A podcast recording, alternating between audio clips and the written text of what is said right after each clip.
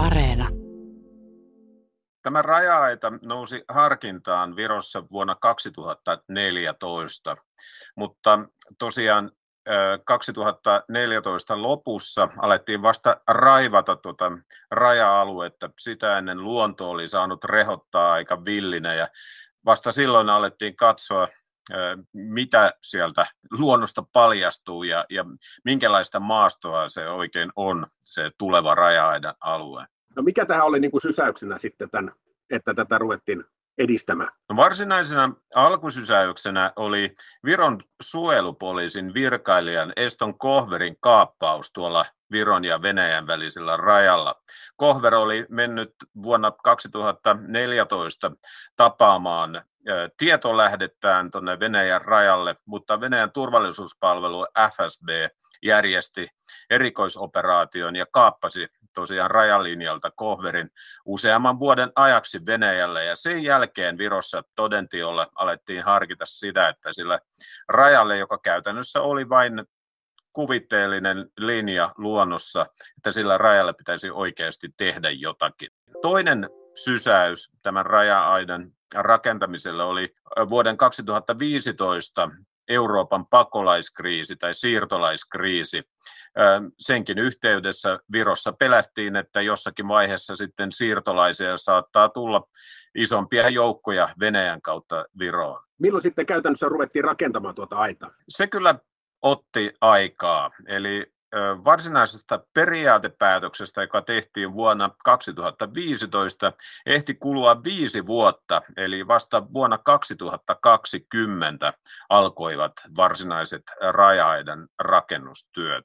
Miten tämä on vaikuttanut tämä pakolaiskriisi, joka sitten Venäjä ja, tai Valko-Venäjä ehkä Venäjän avustuksella masinoi sitten viime kesän lopulla ja, ja syksyllä tuonne Puolan ja valko rajalle? No ensinnäkin se vahvisti Viron hallituksen käsitystä siitä, että tämä päätös rakentaa raja-aita oli oikea, ja toiseksi pisti asiaan vauhtia. Eli tosiaan viime vuonna sitä raja-aitaa jo rakennettiin aika reippaasti, ja, ja se aloitettiin raja-aidan rakentaminen tuolla Viron kaakkoisimmassa kulmassa, jossa Venäjän, Latvian ja Viron raja kohtaa. Ja sieltä sitten lähdettiin ylöspäin, koska sitä pidettiin tietyllä tapaa kaikkein kriittisimpänä alueena. Eli voinko sanoa, että tämä, tämä Puolan rajan äh, tämmöinen hybridivaikuttamisoperaatio, että se pisti sitten vauhtia niin kuin Virossa tähän prosessiin? No se pisti vauhtia tosiaan tähän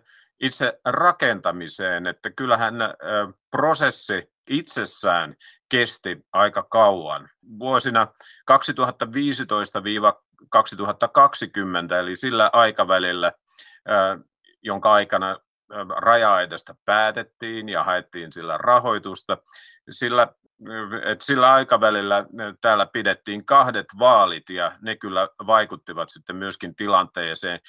Kyse ei ollut niinkään siitä, että täällä olisi jotenkin epäilty tämän raja-aidan tarpeellisuutta, mutta lähinnä kuitenkin budjettirahojen priorisoinnista.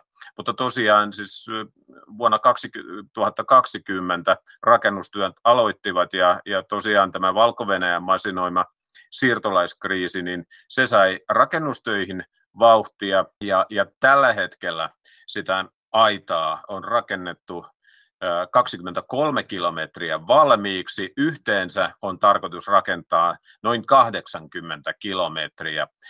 Viron ja Venäjän välinen raja kokonaisuudessaan on 130 kilometriä pitkä, mutta koko raja-aitaa ei kannata samalla tavalla kuin Suomessa rakentaa. Se on päätetty täälläkin 23 valmiin kilometrin lisäksi täällä rakennetaan parhaillaan sen raja-aidan toista osuutta, joka on 35 kilometriä pitkä, ja sitten kolmas osuus, noin 20 kilometriä pitkä, niin sen rakentamisen on tarkoitus alkaa ensi vuonna. No voiko tässä sanoa, että Virossa on kuitenkin ollut tämmöinen poliittinen yhteisymmärrys tuon aidan tarpeellisuudesta? Poliittinen yhteisymmärrys aidan tarpeellisuudesta on ollut.